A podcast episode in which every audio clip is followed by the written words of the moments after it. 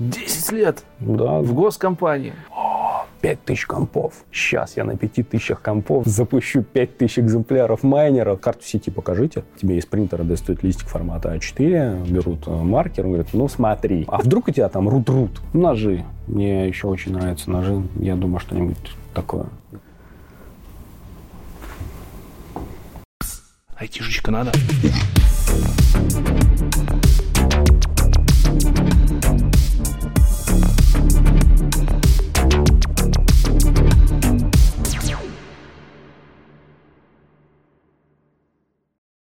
Всем привет! Меня зовут Лекс, вы на канале IT Борода.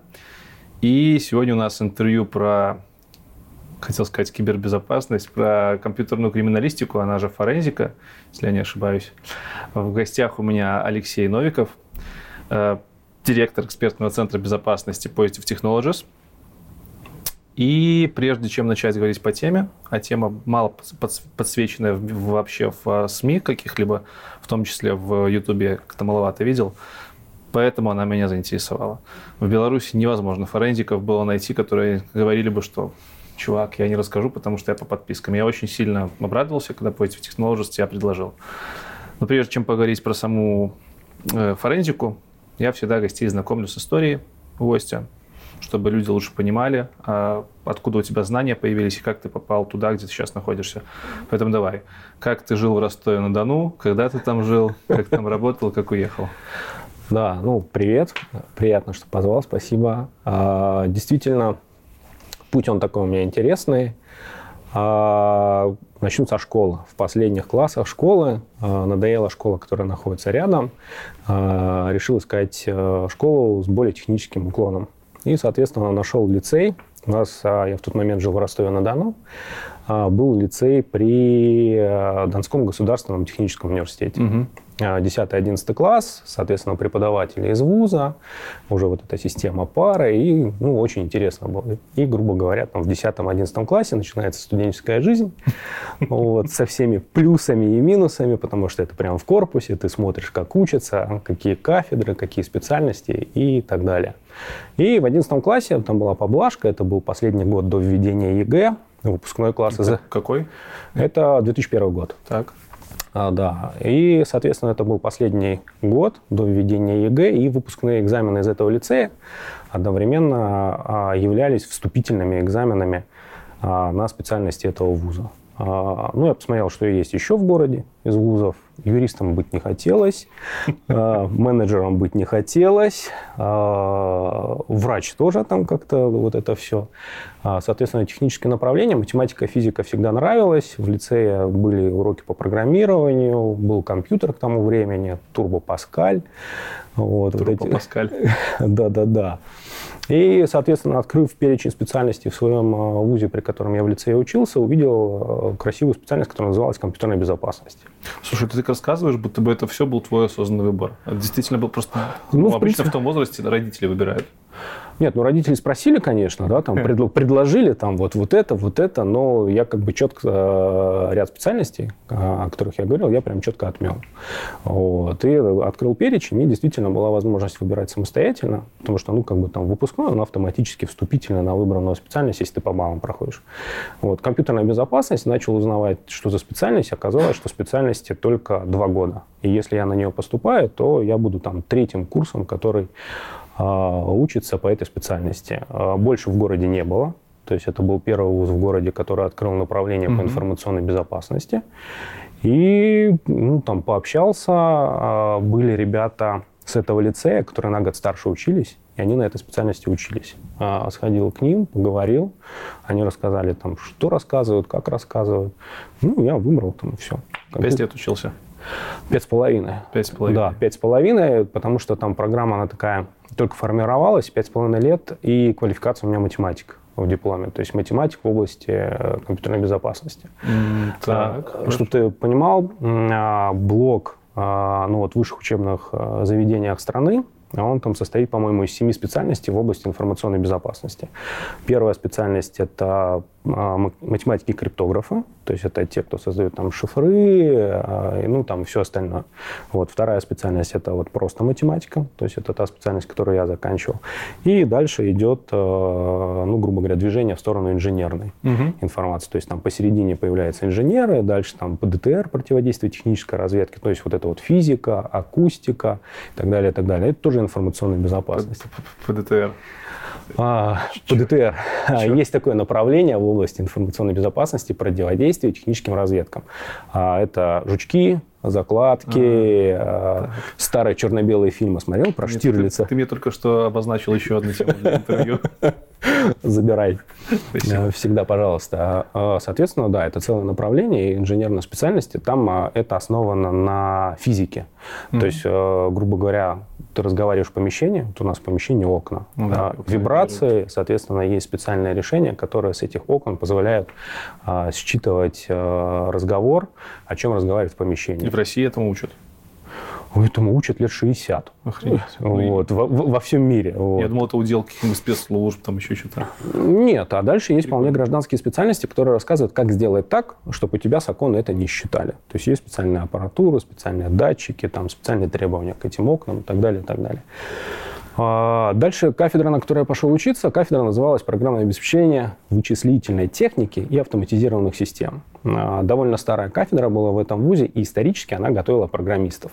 Угу. Просто в какой-то момент времени зав кафедр подумал, классная специальность, информационная безопасность, набирает обороты, будет востребована. И поэтому он открыл вот эту дополнительную специальность на этой кафедре. И поэтому образование было, как я сейчас понимаю, очень специфическое. А, потому что кафедра программистов, а, в дипломе написано математик. Так. А, вот, поэтому первым делом впихали в программу колоссальное количество языков программирования, алгоритмика, там, мат-модели дальше из математики, алгебра, тервер. Слушай, ну математик, и... математик, криптограф – это одна и та же специальность или разная? На самом деле нет. Это, ну, математика у них большая, большой раздел угу. грубо говоря, там она вообще обширная, там и булева алгебра, Понятно. там и графы, алгоритмы и так далее. А криптография, она базируется ну, там, на определенных разделах математики. И у тебя был обширный э, скоп математический? А, ну, не дотягивает до Мехматовского, на самом деле. Mm-hmm. То есть, если сравнивать э, стандартное вот образование в университетах Мехматовское, то оно значительно меньше. То есть, все-таки были в основном выбраны те разделы математики, которые так или, име, так или иначе имеют отношение либо к программированию, ну, то есть это все там, все, что связано с моделированием, э, статистикой, тервер и так далее. И все, что имеет отношение к защите информации, криптографии. Э, то есть там теория вероятности, э, алгебра и так далее, и так далее. То есть там вот эти всякие там примитивы, угу. функции, там помехоустойчивое кодирование, там на чем оно строится. Ну, то есть не раздел, это прикладное применение математики. А дал ли тебе универ базу для того, чтобы дальше работать? Когда ты начал работать как, как уже специалист в айтишке? Знаешь, это, наверное, от настроения зависит. Иногда я думаю, то, что да, базу дал, иногда думаю, то, что нет, базу не дал. А, были очень крутые предметы, которые очень сильно пригодились. А, это однозначно там сети, то есть понимание, как устроены сети, как они функционируют и так далее, и так далее. А, однозначно история, связанная с Linux и Unix. Mm-hmm. Очень много дало, на самом деле, как мне странно звучало, именно то направление, то, что кафедра была программистом. То есть у меня был курс программирования на C под Nix. То есть чистый C, вот, чистые никсы. И там лабораторная работа, там приди и реализуй там серверную часть по RFC FTP сервера. Ну, ты, значит, Фу, нормально. Ну, ну, сидишь, пишешь. Вот. А выделение памяти, там, что-нибудь где-нибудь ошибся. А препод был очень веселый, ему большое спасибо. А он как проверял лабораторно? Он говорит, серверную часть написал? Молодец. Вот тут в МЦ есть стандартный клиент. Там запускаю себя по сети, а я стандартным клиентом приконнекчу. Вот. Если к тебе файл улетит, на твой э, сервер, значит, э, лабу сделал. Вот. Не улетел, значит, лабу не сделал. Ну, файл отправляет, а ты где-нибудь там с выделением памяти э, накосячил, вот, ну, у тебя там segmentation fault вылетает. Вот. Ну, ты идешь, правишь, да, там, как правильно с памятью работаешь. А дальше приходишь на следующий предмет, который там посвящен уязвимостям. А, и тебе начинают рассказывать, почему уязвимости происходят, э, появляются там, в программном обеспечении. Потому что вот сидит программист, неправильно выделил память. Да, туда прилетело не 5 байт, а 16. И вот в этих оставшихся 11, которые лишние, ну вот там полезная нагрузка, таким образом там удаленное выполнение команд, там RCE, если там локальное, то это локальное выполнение команд и так далее, и так далее. И это понимание на самом деле уязвимостей, э, почему они появляются, как они эффектят, а как они могут дальше эффектить на, инф, а, на информационные системы, оно, в принципе, ну, дает хорошее подспорье и понимание об области информационной безопасности.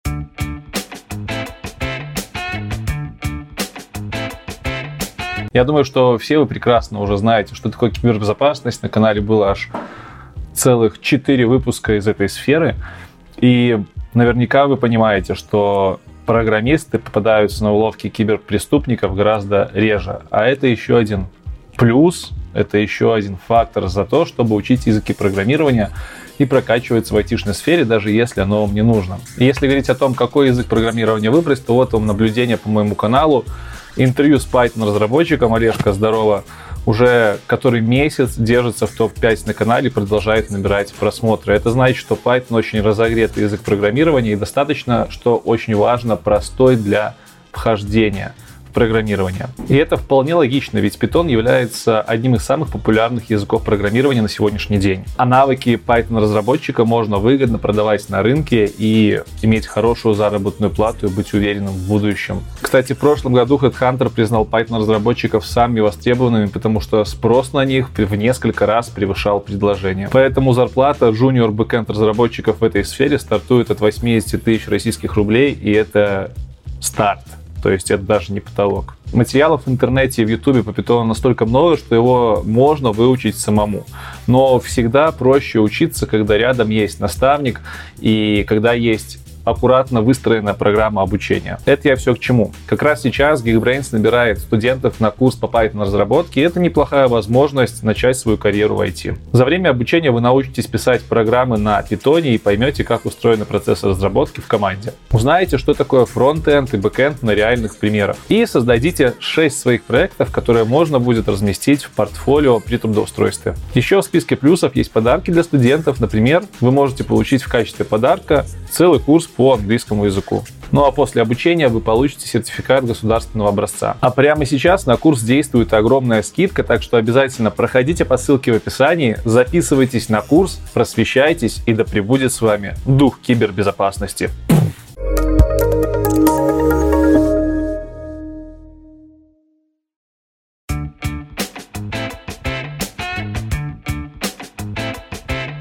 Когда ты начал работать?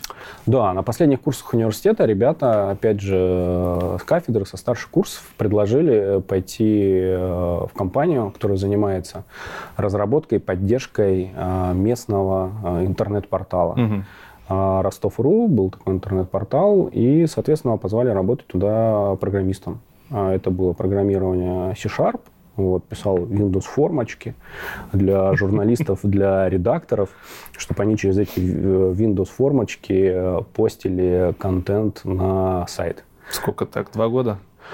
Два года, да. Я там еще потом а, базой начал заниматься, то есть это Postgres, а, ага, которая там, да, то есть база данных, проектирование, там, как это все правильно Почему разложить. не компьютерная безопасность? Учился пять с половиной лет. А, это было на последних курсах университета. То ага. есть э, совмещать это было довольно, интерес, э, довольно легко, потому что на последних курсах ты начинаешь учиться, там лекции в 6 вечера начинаются.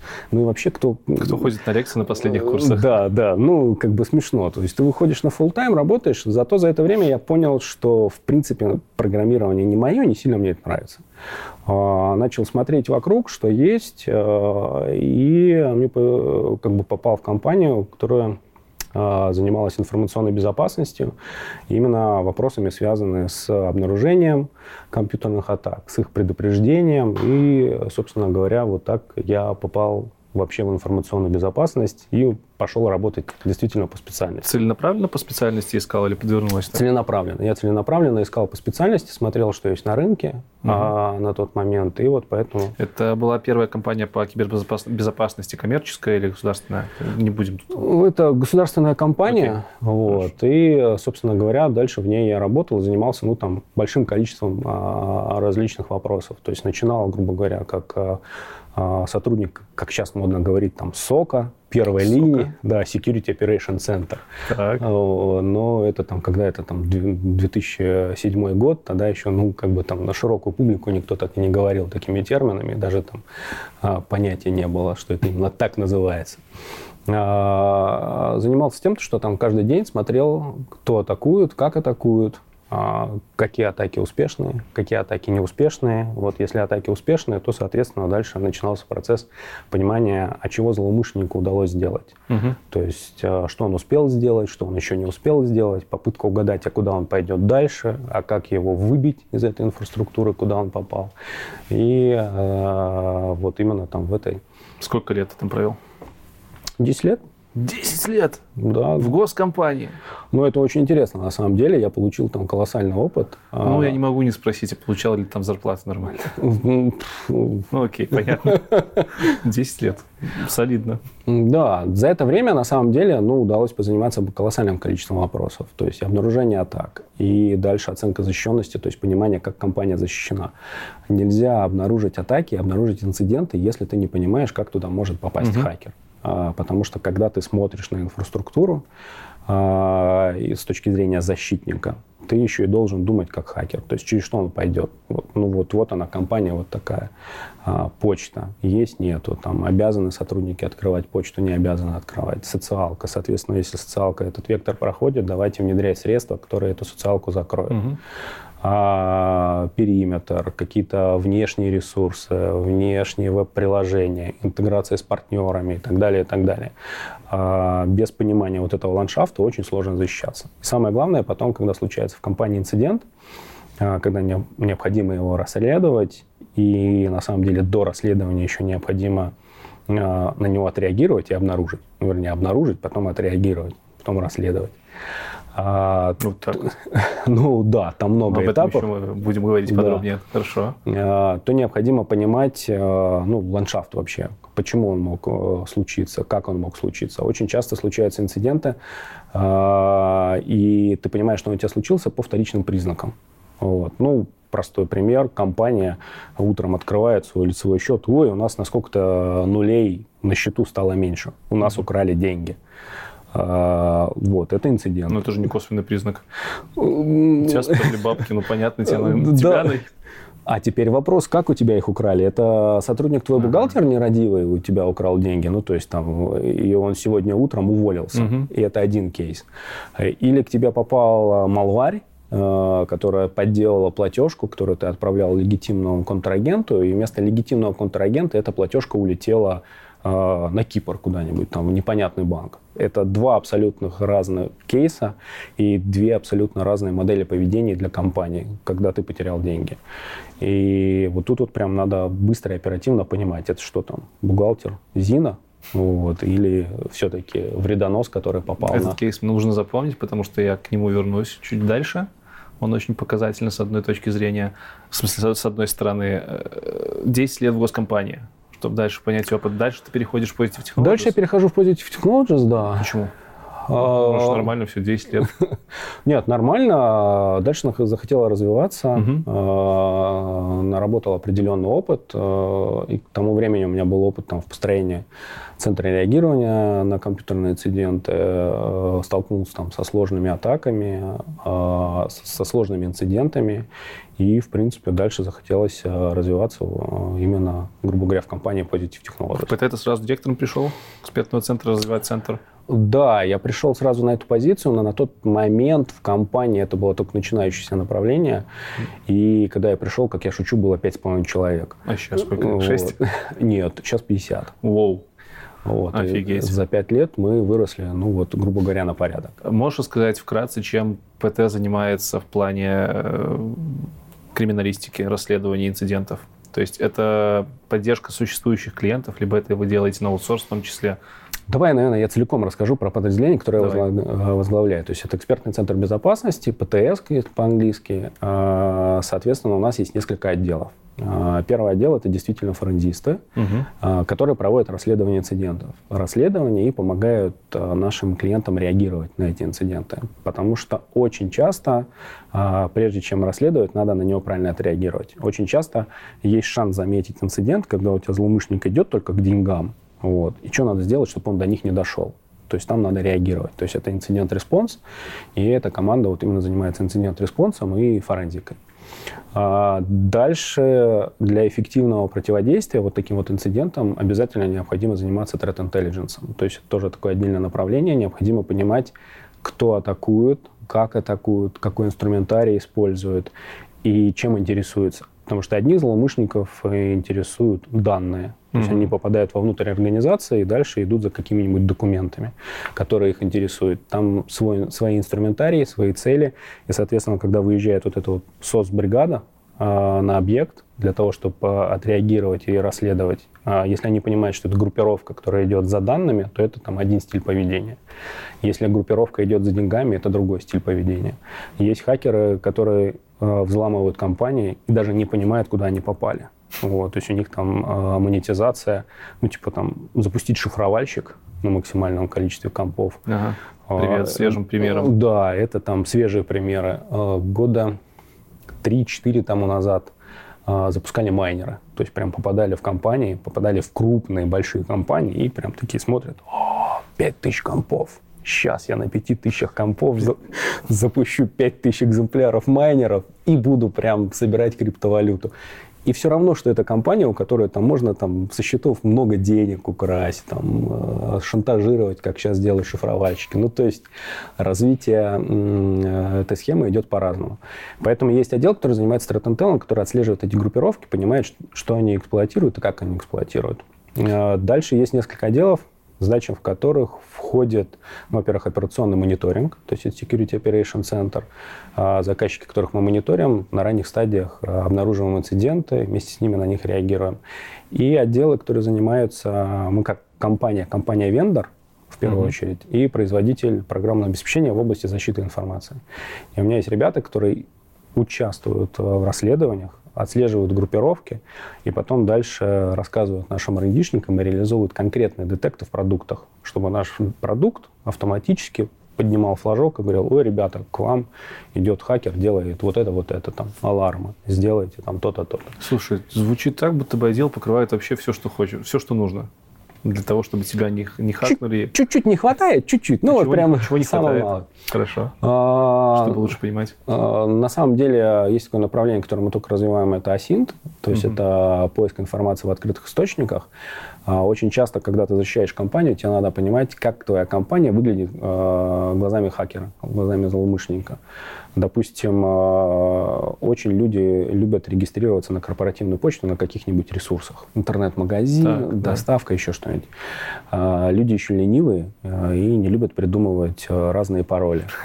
Поэтому на корпоративную почту зарегистрировался с паролем, который может быть совпадать с его корпоративным паролем. Дальше этот интернет-магазин взламывают, база утекает или еще что-нибудь, и в открытом доступе, ну, либо где-нибудь в Даркнете, на форумах появляется информация. Логин, пароль. А, очень многие злоумышленники прям собирают, агрегируют, и дальше с, больших, с помощью больших ботнетов эти логины и пароли пытаются перебирать на различные сервисы внутрь компании. Ну, то есть они открывают, видят компания там котики и слоники. Вот, ну, вот там 10 учеток, 10 паролей. Вот, дальше они сканируют, смотрят, ой, у компании котики и слоники на периметре есть там SSH, RDP, там VPN, еще что-нибудь. А вдруг подойдет? Mm. Не поверишь. Подходит. вот прям это самое печальное. Дальше там случается инцидент, приходим, и один из самых главных вопросов, которые чаще всего задают клиенты, и на которые надо в первую очередь ответить, когда ты расследуешь инцидент, через что попали в компанию. То есть вот именно э, тот э, вектор проникновения, э, как там в медицине, нулевой пациент да, во время эпидемии. То есть вот как именно попали для того, чтобы эту вот дырочку закрыть и через этот путь больше не зашли. Поэтому очень часто, к сожалению, вот прям видим, ой, да, ну Давай двигаться к форензике. Много чего ты назвал. И чем... Вообще, что такое форензика? Потому что кто-то поедет сейчас гуглить и узнает, что форензика – это криминалистика с английского, форензик переводится. Что такое это в кибербезе? Откуда появился термин? И ну, вот, что является объектом исследования форензики вообще? И как, что является результатом э, действия команд, которые занимаются криминалистикой? А, смотри, на самом деле действительно есть термин форензика, есть российский перевод криминалистика.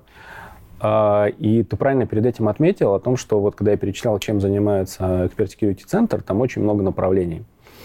И можно узко специализироваться на каком-то одном направлении, то есть заниматься криминалистикой, заниматься там форензикой, то есть изучать э, конкретную машину и отвечать на конкретные вопросы. Э, что на ней происходило, когда на ней происходило угу. и какие технические данные тебе говорят о том, что это действительно там было. Ну, то есть, пример. Э, есть подозрение, что на эту машину попал злоумышленник. А, соответственно, задаются вопросы, что злоумышленник на этой машине сделал. Вот, ты открываешь образ этой машины и начинаешь пытаться восстановить цепочку а, по времени, что там происходило, что туда злоумышленник скачивал и так далее, и так далее. Это прям такая узкая специализация. С другой точки зрения, можно посмотреть на этот вопрос шире, выйти за пределы вот прям одной атомарной машины, которую тебе дали, и посмотреть целиком на всю инфраструктуру. Угу. А откуда пришел злоумышленник, а куда он дальше мог пойти, а что было его целями, и какие у него были задачи, и вообще зачем он туда и пришел. это уже выходит за рамки классической форензики, да? Я бы не сказал, что существует какая-то классическая, не классическая. Ну, я, ну, ну, типа... я, я бы сказал, что существует а, ряд компаний, ряд специалистов, а, которые занимаются технически одним и тем же. А, ну, то есть они анализируют одни и те же технические артефакты, просто они потом результаты своего анализа и применения используют по-разному. То есть э, очень часто, почему вот вначале говорил, что не мог найти в Беларуси э, человека, криминалиста, который с тобой поговорил, потому что, наверное, эти люди чаще всего работают в интересах правоохранительных органов и судов. В том числе. Им приходит изъятый жесткий диск, и дальше от следователя, ну или там от э, правоохранительных органов 10 вопросов. И эти вопросы, они очень четкие, и очень точные. Там, есть ли на этом жестком диске следы э, компиляции вредоносного программного обеспечения? Вот. Криминалист открывает, он говорит, да, есть, потому что там содержится код, там написано угу. там то-то, то-то, то-то, то-то, там когда была последняя дата компиляции. Там, последняя дата компиляции этого кода была там тогда-то а там какой там хэш, там дистрибутив. То есть форензик это не тот человек, которому пришли и сказали, что у нас украли бабки, и он через неделю тебе говорит, что вот этот вот говнюк их украл, идите берите. Нет, это не он. Э, это целое... Нет, некоторые люди себя так называют, которые этим занимаются, но, как правило, это должна быть... Э, для качественного результата должна быть командная работа и э, большое количество людей. То есть есть технический аспект, то есть ты в инфраструктуре ищешь, что происходило по технике. Всегда остается еще аспект, связанный с человеком. Угу. И этот аспект, он, ну, как бы за пределами форензиста, за пределами криминалиста, это уже, там, ну, грубо говоря, другая область деятельности, больше имеющая отношение к там, сотрудникам правоохранительных органов. Слушай, я, наверное, неправильно вообще зашел с темой. Я думал, что форензика покроет какой-то широкий спектр всего. Оказывается, что нужно заходить было с точки зрения инцидента.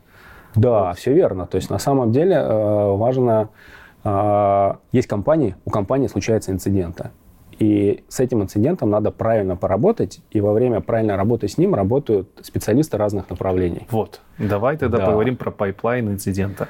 Начиная вот с той истории, когда у кого-то увели со счета деньги, и непонятно. Изначально непонятно да. вообще, то ли это Зина, то ли это еще кто-то сделал. Как, для начала, на каком этапе люди начинают понимать, что это айтишный вопрос? Вообще, что нужно идти куда-то к айтишникам? Компания бывает разного уровня так. зрелости.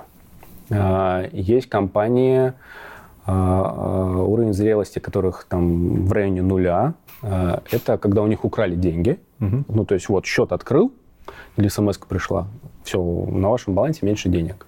И они не понимают, как произошло, когда произошло, что и, и как бы вообще, как это возможно. Это прям первая история. А вторая история, есть компания более зрелые, которые понимают, что от их информационной безопасности э, и IT-инфраструктуры э, есть колоссальное влияние на бизнес. Живой пример какой-нибудь онлайн-магазин. Mm-hmm. От доступности онлайн-магазина, от того, как он принимает заказы, напрямую зависит, сколько этот э, онлайн-магазин зарабатывает. То есть, если его додосят, э, человек туда не может зайти, у него инцидент, он теряет деньги. Э, это раз. Номер два. Какой-нибудь банк, у банка украли там, данные кредиток их пользователей. Это тоже напрямую эффектит на бизнес. А, нефтеперерабатывающий завод, у них есть там сложное оборудование, с УТП, хакер пробрался, или там залетел шифровальщик, оборудование остановилось, остановилось технологическое производство. Это прям эффектит на бизнес. И, соответственно, есть компании, которые понимают, что киберинциденты могут эффектить на бизнес, и они начинают мониторить а, свою инфраструктуру, и защищать свою инфраструктуру вместе с айтишниками. То есть безопасники работают вместе с айтишниками. То есть инцидентов еще нету, но мы уже начинаем но мониторить, уже начинаем, что, да. и как. Ну, потому что э, Предупреждать. Предупреждать это раз. Предупреждать. У меня концепция немножко в другом. Э, у большинства компаний инциденты были.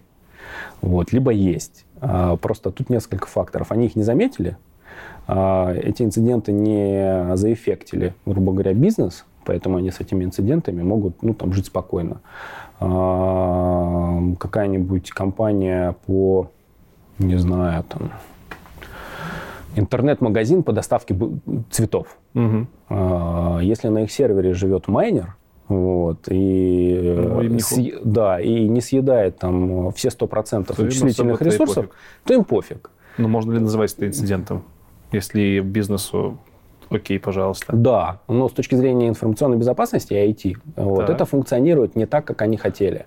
Угу. Они этого не закладывали. Но с точки зрения бизнеса, да, для них это не критический инцидент. У меня тогда сразу будет еще вопрос, а что считается инцидентом? Например, у меня есть жесткий диск, он у меня летит по оплошности производителя О, этого жесткого да, диска. Да, да, да. Это будет инцидент? А, мы еще в своей работе отличаем два типа инцидента. Инцидент информационной безопасности так. и айтишный инцидент. Угу. Вот. Очень часто в компании случается инцидент, и первым делом, когда э, выезжаем на этот инцидент, необходимо понять, а это ИБшный либо айтишный. Э, приду пример. Э, набирает один из заказчиков говорит, у нас додосят или еще что-то происходит, у нас периодически сайт не открывается. Ну вот мы заходим, он не открывается. Приезжайте, помогите нам. Приезжаем, смотрим внешние каналы. DDoS нету, количество обращений то же самое. Начинаем копаться, копаться. И доходим в какой-то момент времени, то что вот сервера, стойки, есть сервер и есть хранилка под uh-huh. этим сервером. А на этой хранилке лежит активная нода СУБД. Uh-huh. И в этой хранилке периодически сбоит один из жестких дисков. И вот когда он сбоит, там СУБД начинает долго отвечать, и на фронте показывается, что сайт недоступен, ну, не открывается.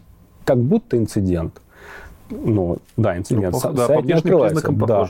Но это инцидент не информационной безопасности. Это инцидент айтишный, это инцидент инфраструктурный. Необходимо чекать свое оборудование, чекать свое железо и смотреть э, ну, за своей IT-инфраструктурой. То есть, получается, для того, чтобы инцидентом э, кибербезопасности это стало, угу. для этого должна быть информация в смысле, ну, должна быть информация, которая может быть уязвимой, и на эту информацию, влияя извне, можно сказать, что получается инцидент. Да. Если перейти там, к сухим ГОСТовым определениям, ну, есть ГОСТовое определение. Там, компьютерный инцидент – факт нарушения штатного функционирования информационной системы. Ага, окей. Ну, как бы все, вызванный, и там дальше запятая, вызванный в том числе компьютерная атака, либо угу. действие там, какого-то внешнего злоумышленника. Внешнего. А, Хотя бывает же, наверное, Ну, бывает еще и внутренние, да. То есть тут Хорошо. А, можно в этом случае, вот в нашем предыдущем инциденте сказать, что есть внутренний злоумышленник, это админ, который не досмотрел? Ну, это прям такая порочная практика. Мне бы не хотелось, на самом деле, говорить, что админ – это okay. злоумышленник. Это, наверное, все-таки плохое выполнение своих служебных обязанностей. Хорошо, да, перейдем к классическим инцидентам. Да, то есть инциденты компьютерной безопасности. А, Мы называли компании. Есть компании, которые не понимают вообще, что у них что-то да. произошло. Есть те, которые уже начинают там, угу. как-то с этим работать. А, ну, и, собственно говоря, исходя из этого, у них разный жизненный цикл mm по, по работе с инцидентами. Если мы говорим про инциденты, то прежде всего необходимо подготовиться к а, этим инцидентам, да, этап подготовки. То есть понять свою инфраструктуру, закрыть явные дырки, ну, там, навесить средства защиты информации и, и там, ну, как-то там начать этим операционно заниматься. То есть этап подготовки. А после этого мониторинг, то есть ты смотришь, что у тебя происходит по различным показателям, определяешь, какие для тебя инциденты допустимы, какие инциденты недопустимы. А, потому что тут тоже в зависимости от бизнеса и от инфраструктуры ты на одни и те же инциденты в разных компаниях реагируют по-разному. Угу. Допустим, есть завод, для которых самое главное, чтобы работал СУТПшный сегмент. А, он изолирован от корпоративной сетки. К ним попадает шифровальщик, и шифровальщик пусть попадает какого-нибудь э, секретарша, который угу. сидит на ресепшене и шифрует ей машину. Но мне вот если я знаю точно, что этот шифровальщик вот из этой, с этой машины секретарши не попадет в АСУТПшный сегмент, для меня это инцидент, ну, там, критичность не high, ну, там, medium, может быть, low, да, в зависимости от моей сетевой связанности. Mm-hmm. Ну, я пришел, эту машину перезалил, вот, э, выяснил, как этот шифровальщик туда попал, оказалось, секретарь там письмо открыл, там, сделал я-я-я, и все. Это одна история. А вторая история. Какая-нибудь компания, которая предоставляет какие-нибудь э, услуги, допустим, гражданам, и там завязана на электронный документооборот. Туда попадает шифровальщик и шифрует сервер, на котором хранятся все документы, которые, допустим, загрузили, либо запрашивают граждане. И это инцидент уже хай. Шифровальщик один и тот же. Хорошо, допустим. С этого мы понимаем, что есть разные... Да, соответственно, на этапе подготовки, когда мы готовимся, мы должны понять, какие инциденты для нас критичны и где они могут а случиться. Как, как ты можешь это понять? Есть какой-то перечень инцидентов, вы приходите к клиенту? Не, ну не перечень инцидентов. Приходишь там, не знаю, тут ЦИСа в компании, ну там безопасник. А, чем компания занимается? Там, не знаю, приди, выбери компанию, сферу деятельности. Прививки делает. А, медицина. У них компьютер вообще есть?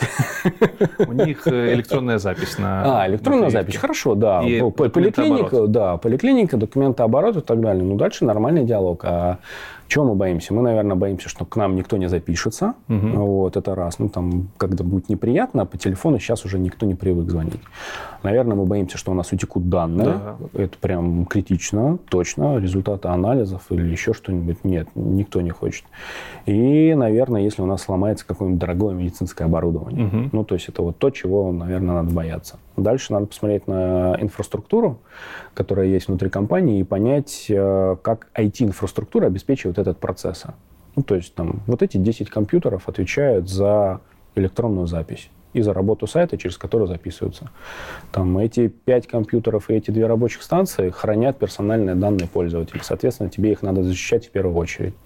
И вот дальше от этих компьютеров ты начинаешь выстраивать эшелонированную защиту. Вот. Защиту восстанавливаешь таким образом, что когда у тебя попадает, э, ну, там, хакер, злоумышленник, там, или происходит именно компьютерный инцидент, ты должен успеть отреагировать. То есть после подготовки, мониторинга ты должен уметь реагировать своей инфраструктуру на эти инциденты. То есть э, отключить машину. Угу. То есть, если у тебя шифровальщик попал на одну машину, чтобы у тебя всю сетку не зашифровало, ты должен уметь быстро ее изолировать, чтобы он дальше не пошел. Если скомпрометировали учетную запись, ты должен уметь быстро ее заблокировать, чтобы с этой учетной записью там, не начали перемещаться внутри инфраструктуры. Ну, вот какие-то проработать response-планы, да, планы по реагированию на те инциденты, которые ты для себя обозначил, ну, как типовые.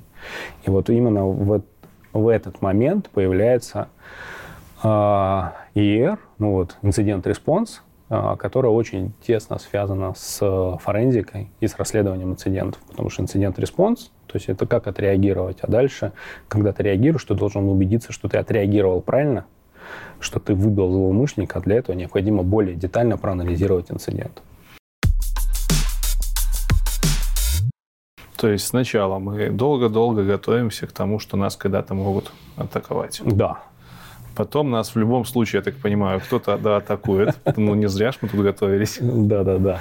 И вот в то время, когда нас атаковали, либо прямо во время, либо, может быть, после, мы должны как-то ответить, чтобы минимализировать, угу. так понимаю, ущерб. Да, конечно. И после этого зачастую либо все параллельно. параллельно да. параллельно. Нужно еще разбираться как это вообще все произошло да. и что это вообще где, за... где мы зафакапили? Где мы зафакапили. Да когда строили защиту. Но есть еще другой путь. Есть такое направление это вот услуга и мы ее тоже предоставляем. Это называется услуга компромисс компромисс assessment. То есть есть такая компания говорит так мы боимся киберинцидентов. А, мы считаем что у нас есть критические данные а дальше они спрашивают может у нас их уже крадут вот. И типа придите и посмотрите.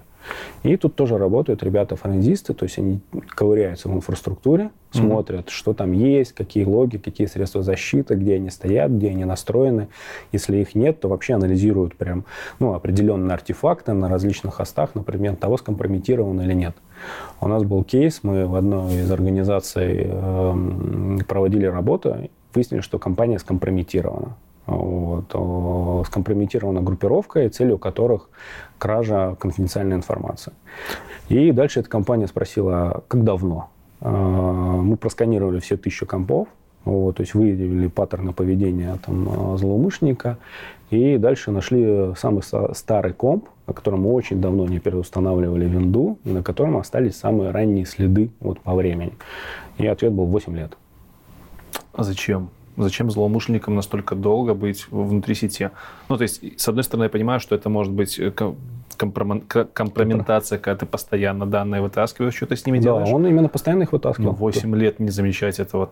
Тогда, может, эти данные не настолько важны, если ты 8 лет не замечал? Ну, Тут не знаю, это, наверное, все-таки история э, развития информационной безопасности, приоритизации и так далее. А, но, тем не менее, очень много инцидентов, которые длительные. И, собственно говоря, я вначале, помнишь, рассказал, что необходимо заниматься intel, необходимо понимать, кто атакует и с какой целью. То это и есть intel? Да, ну, это не только. То есть в, этот момент ты отвечаешь, то, что есть группировка X, целью которых кража угу. данных. Их интересуют данные определенного вида. И, соответственно, они попадают в компании, и эти данные выкачивают из нее постоянно. Так, это как называется? Как это, блин, называется? Вы пришли командой в компанию, нашли, что там... Ну, это компромисс assessment. Компромисс да. Ну, то есть компромисс assessment. Чем это отличается от threat intelligence? Threat intelligence больше изучает историю, связанную с группировками, и тем, кто атакует, с какой целью и с помощью какого инструментария. Mm-hmm. Понял. То есть, э, э, то есть Threat Intelligence ребята э, отвечают, говорят, есть группировка, они крадут данные они используют вот такие инструментарии. Вот. А дальше во время компромисс assessment э, команда приходит и прям ищет. Так, а здесь нет следов вот этой группировки? Нету. Там, mm, а, а похоже, там, э, малварь похожая, похожие бэкдоры, там, похожее поведение присутствует или не присутствует. То есть очень сложно, когда ты приходишь в компанию э, для того, чтобы ответить на вопрос, не скомпрометированная она или нет, то есть не имея каких-то там зацепок и не понимая вот этого, не проводя вот этого анализа предварительного, а, очень сложно там, ну, что искать. Звучит как «пойди туда, не знаю куда, найди то, не знаю что». Угу. Вот. А тут нет. С помощью Threat ты прям четко ориентируешься на понятную историю. Там компания откуда? Компания из там, а, промышленная компания, производящая там, какие-нибудь нау- наукоемкие э, изделия. Вот. У них есть ноу-хау, есть патент, патенты. Соответственно, потенциально злоумышленников может интересовать вот это, вот это, вот это. Давайте откроем там список группировок, кто этими данными интересуется. Вот их там, вот такой список, там пять группировок. Какой инструментарий они используют? Вот такой. Теперь давайте придем в эту компанию и поищем следы этого инструментария, применения или использования внутри этой инфраструктуры. Чем это отличается от форензики? Тогда очень похоже. Вот. То же самое, да. Только ты не отвечаешь на вопрос, э, вот тебе жесткий диск, угу. вот, и ответь на 10 вопросов. Вот. А ты эту форензику, ну, то есть не форензику, там эти скиллы и навыки, которые технически одинаковые, а, применяешь для ответа э, для бизнеса и для компании. Одно и то же получается. Окей, скиллы и навыки примерно одни и те же. Люди, я так полагаю, тоже могут быть одни и те же. Да, безусловно. А спектр, наверное, ответов, он другой, да? Спектр ответов, да. Ну, то есть анализируются одни и те же артефакты на техническом уровне, э, работают на и же. Просто разные цели, с которой ты э, на эти вопросы отвечаешь. Ну и зачастую широта э, кругозора и там ограниченность, и отсутствие ограниченности конкретно, ну там, грубо говоря, образом, жестким диском, который чаще всего есть у криминалистов. Так, еще раз напомню, как эти ребята называются. Кастомер. В смысле? Э, которые приезжают и начинают там смотреть, кто... Нет, это услуга. Это услуга это услуга. называется, да, компромисс assessment. А, это все да, логично. Да, это, компромисс assessment. Услуга. И в, в рамках этой услуги работает отдел э, Threat Intelligence и ребята, которые... Занимаются так, форензикой. Да, да, форензики на максималках, на допинге. Да, да. Хорошо. Уложил в голову. Где среди этого, не могу не спросить, пентестинг, он вообще есть? Каком, а, у, у, у нас в компании есть пентестинг, да, безусловно. Э, на а, каком-то из этапов того, что мы называли с тобой, наверное, а, на этапе см- подготовки? Смотри, да, pentesting, э, э, ну там offensive и defensive да. ты представляешь, да, да. там э, pentest это там активная безопасность, э, и это можно использовать практически на любом этапе. То есть на этапе подготовки можно позвать пентестеров, сказать, ребята, у вас три дня, самые там 10 самых простых случаев, ой, вернее, сценариев, как вы попадете к нам в компанию. Они такие, раз, два, три, четыре, пять там. Вот на практике смотри. Э, и ты эти кейсы берешь первые для того, чтобы закрыть. Это раз. Дальше, когда ты построил систему защиты, можно поставить вопрос по-другому. Ребята, а теперь украдите у меня данные, так, чтобы я вас не заблокировал. И они там пытаются. И это начинается такие киберучения, э, там вот у нас на мероприятии, на стендов, то есть это вот именно эмуляция такого, то есть когда есть защитники, они прям противодействуют. А у пентестеров задача прям реализовать риск, несмотря на защиту. А, и ты в это время проверяешь, насколько качественно ты эту защиту Там на стенде взрывы могут быть? А, ну, громких взрывов нет, э, быть не может, но дым, разливы нефти, Блин, сход колеса обозрения. Я там... вставлю видосик со стендом, он реально прикольный. Да, то есть это все может быть. Хорошо, давай возвращаться тогда к ассессменту, customer assessment. Компромисс. Компромисс. Блин, мой английский просто бучка. Возвращаемся к компромисс ассессменту. Э, насколько здесь, э, насколько здесь вы вообще взаимодействовать, даже не так, компромисс assessment это же не та услуга, когда уже случился инцидент, и к вам нет, пришли и сказали. Нет, это когда мы говорим, а не скомпрометированы ли вы еще. Вот. вот. Соответственно, есть еще клиенты, которые, у которых что-то случается, они начинают разбираться и понимают, о, это ИБшный инцидент, угу. но квалификации у них не хватает самостоятельно разобраться, и, соответственно, они зовут нас именно помочь им с реагированием и провести расследование, техническое расследование, ответить на вопросы что у них произошло, как произошло, почему и как сделать так, чтобы этого не произошло. Работают те же ребята, которые в компромисс ассессменте? Да, те же самые ребята, да. Те же криминалисты этичные? Ну, френдисты, да. Ну, в том числе, да, в том числе. Да. А, в чем разница? Как бы вроде как и там, и там. А, в первом случае ты ищешь а, ответ э, на вопрос, не, не имея точного подтверждения о том, что инцидент есть в инфраструктуре. Ага, ага. А во втором случае ты приходишь, когда тебе уже точно говорят, э, что вот у меня следы инцидента, и ты как бы начинаешь э, распутывать эту историю вот прям от четкой, понятной точки. А, поэтому тут вот прям разница во входных данных. А дальше, по сути говоря, одна и та же работа. Слушай, ну вот с точки зрения бизнеса мне очень понятно, мне очень понятно, за что вам сказать спасибо во втором случае. И не очень понятно, за что сказать спасибо вам в первом случае, если вы скажете, что ну тут все норм, как бы никого не было. То есть в случае, когда инцидент наступил, тут понятно, проблема есть, надо решать, да, мы ее решаем. Да. А во втором случае ты отвечаешь и говоришь, что, что на текущий момент ну, вот, там, конкретных следов раз, два, три, четыре, пять у вас в инфраструктуре нету. Mm-hmm. Молодцы там. Вот, а, значит, у вас все работает правильно и а, там, двигаетесь с точки зрения информационной безопасности в правильном направлении.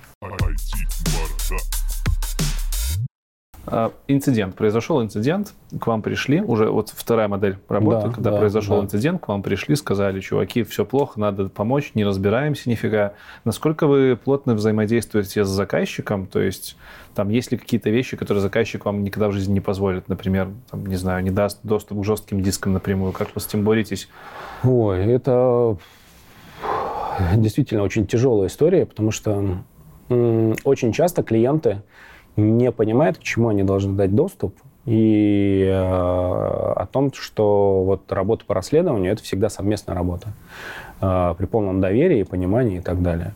И самое э, главное желание идти навстречу друг другу. Э, поэтому у нас есть там ряд требований, которые мы там обговариваем на старте. Что это за требования? Что нужно для того, чтобы начать расследование?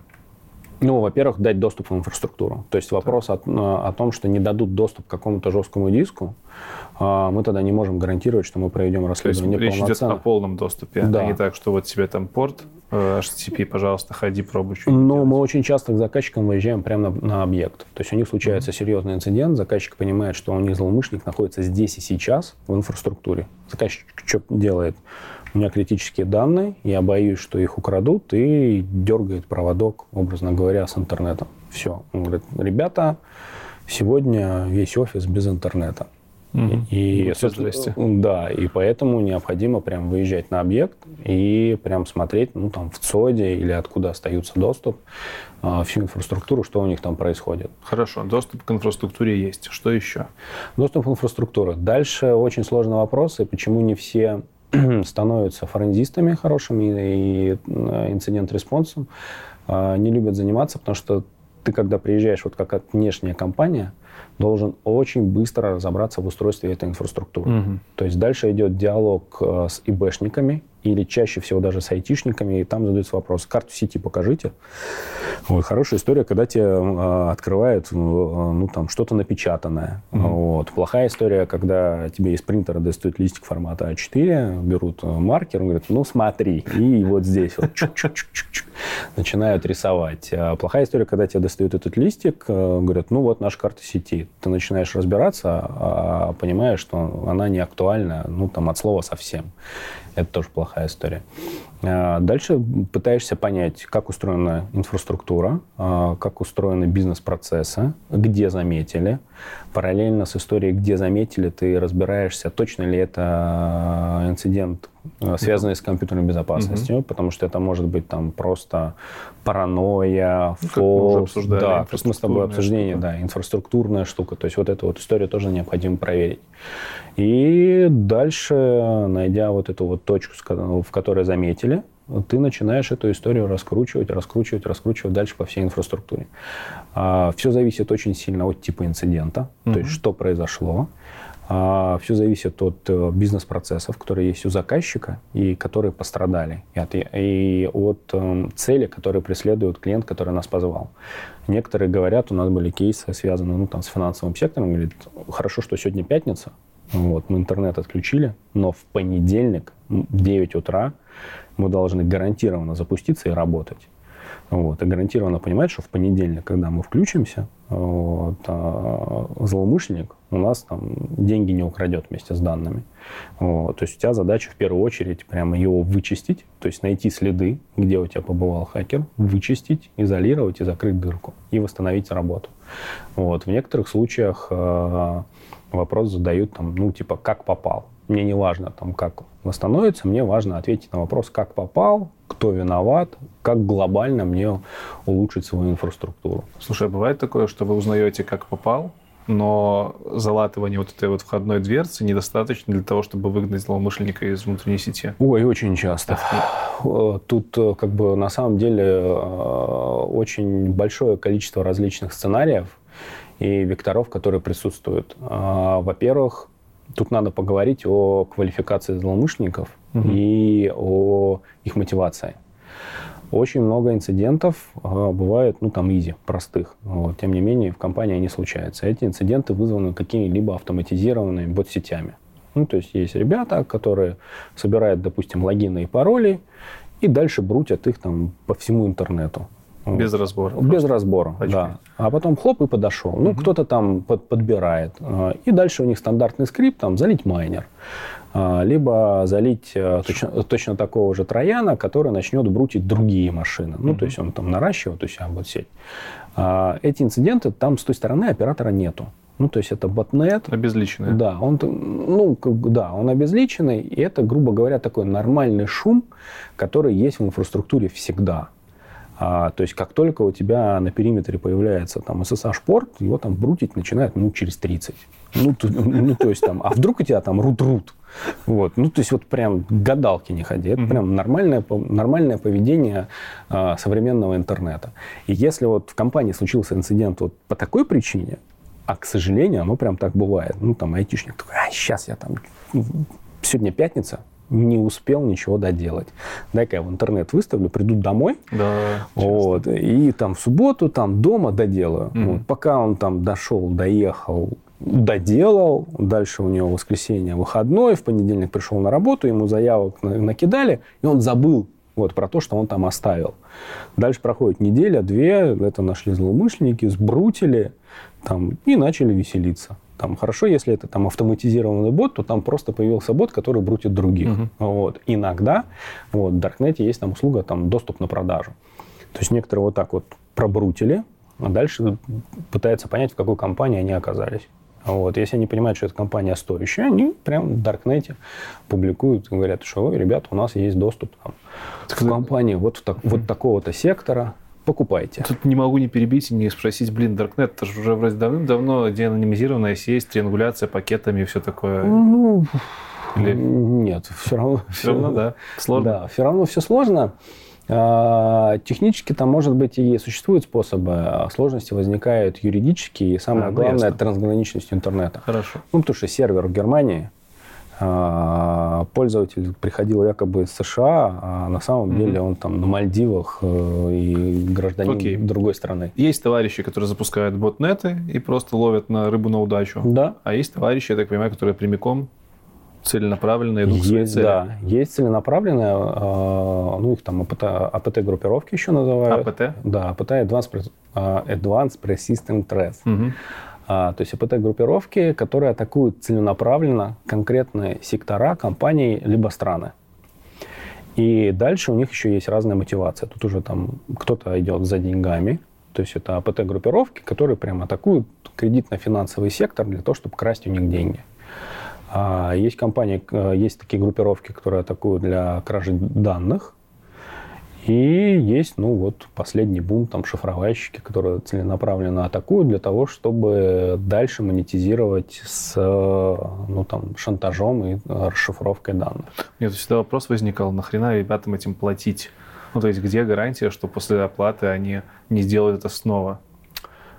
Да, очень правильный вопрос. Где гарантия, что они не сделают это снова? А, ты пока с ними ведешь диалоги э, о выкупе и восстановлении данных, в этот момент, как правило, в хороших случаях Вы закрываете э, дырки. Э, работает команда форензистов, угу. которая осуществляет инцидент-респонс и которые прям смотрят, что в инфраструктуре пошло не так, как они попали, mm-hmm. и закрывают эти дырки. Я правильно понимаю, что сам факт переговоров тоже является одной из процедур обычно э, форензистов? По-разному. Чаще, чаще всего это все-таки владелец инфраструктуры ведет переговоры, mm-hmm. и, как правило, точно те ребята, которые занимаются э, реагированием на инцидент. Я хотел еще узнать про результаты работы вот группы реагирования, которая исследует инцидент, либо приезжает и делает угу. э, ассессменты. Что получается на выходе? На выходе это просто заплатка дырки и описание портрета злоумышленника? Может быть, еще что-то? На выходе, как ни странно это звучит, но бумажный отчет. О. Да, такая... Обычно вот столько бумажки. Даже не на флешке. Не, ну понятно, на флешке и так далее, да, но тем не менее mm-hmm. это именно так. А, мы перед собой ставим а, ряд целей, которые всегда стараемся достичь. Во-первых, всегда ответить на вопрос, как попал злоумышленник в инфраструктуру. Это прям важно. И самое главное, тут же дать рекомендации, как сделать так, чтобы подобного типа инциденты больше не повторились. Угу технические, организационные, там, как угодно. Ну вот, вот ребят, смотрите, там, 5 пунктов постарайтесь сделать, и у вас такого типа инцидентов больше не случится. Дальше стараемся максимально оценить, где злоумышленник побывал.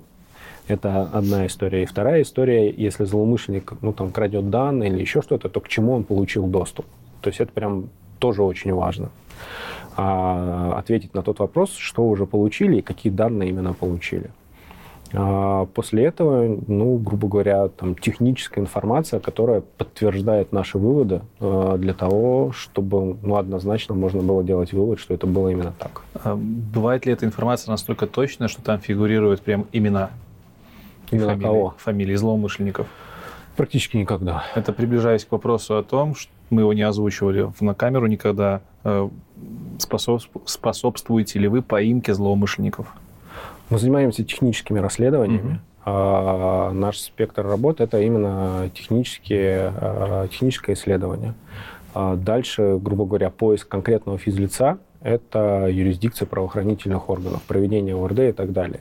Те технические данные, которые мы собрали, они могут использоваться правоохранительными органами для того, чтобы попытаться найти конкретное физлицо. Но это не наша задача, и мы это никогда, этим никогда не занимаемся. То есть правоохранители обычно могут подключаться после того, когда вы уже провели расследование. Тут надо понимать, как происходит механика. То есть, так. Э, когда происходит в компании инцидент, А, во-первых, есть компании, которые не любят афишировать, что у них произошел инцидент. Мгм. И они как бы не бегут к правоохранительным органам, и им прям не надо. То есть они оставляют этот отчет у себя, вешают свои там грифы конфиденциально, никому там и так далее, и делают выводы, и тихонько инцидент заминают. По- Вот, понятно. Это первая Мгм. история. Вторая история. Некоторым компаниям, наоборот, необходимо обращаться в правоохранительные органы, допустим, если у них есть страховка. Мгм. Есть страховка от киберрисков. Да, там, особенно это в финансовой отрасли на территории России развито. То есть есть компании, которым для того, чтобы получить страховку, необходимо доказать, что да, действительно произошел киберинцидент, вот технический отчет, мы обратились и там прошли по процедуре. И, соответственно, в правоохранительные органы обращается потерпевший. То есть они пишут заявление в правоохранительный орган, у нас произошел инцидент, и вот, смотрите, нам коллеги помогли там, технически восстановить, что там произошло, и могут приложить наш отчет. Тут у меня сразу два вопроса рождается. Первый, э, законно ли вешать гриф секретно на такие вещи, когда, допустим, вы процессе разбирательств понимаете, что это международная какая-нибудь группировка террористическая? Нет, я, я сказал конфиденциально. Конфиденциально, Да. да? Ну, это внутри Ну. организации, каждая организация сама Ну, определяет. я так как- понимаю, в как- ц- в целом могут быть такие случаи, когда какие-то компании являются сокрывателями информации, которую стоило бы э, опубликовать. Да. Такое бывает. Да, такое бывает. Тут даже Какой-то риск у компании остается. какой-то риск у компании остается, это раз. Э, Действительно, есть проблема. То есть, когда атаковали какую-то одну компанию, э, и если эта группировка интересуется конкретным сектором, э, ну, грубо говоря, там, медицинский сектор, э, там 10 компаний, которые занимаются приблизительно одинаковыми разработками в области медицинского сектора. И есть там группировка хакеров, которые интересуются результатами этих наработок. Соответственно, они атакуют одну компанию, она обнаруживает инцидент, расследует, но скрывает от остальных компаний. Не шарит эту информацию, соответственно, другие компании не могут подготовиться. Это прям ну, плохая тенденция. Да? То есть э, среди комьюнити, среди ИБшников э, процесс обмена информацией об инцидентах выстраивать надо. А где-то он работает, где-то он не работает. Таким образом появляются, допустим, отраслевые церты. Э, В России создан при Центральном банке, допустим, Финцерт.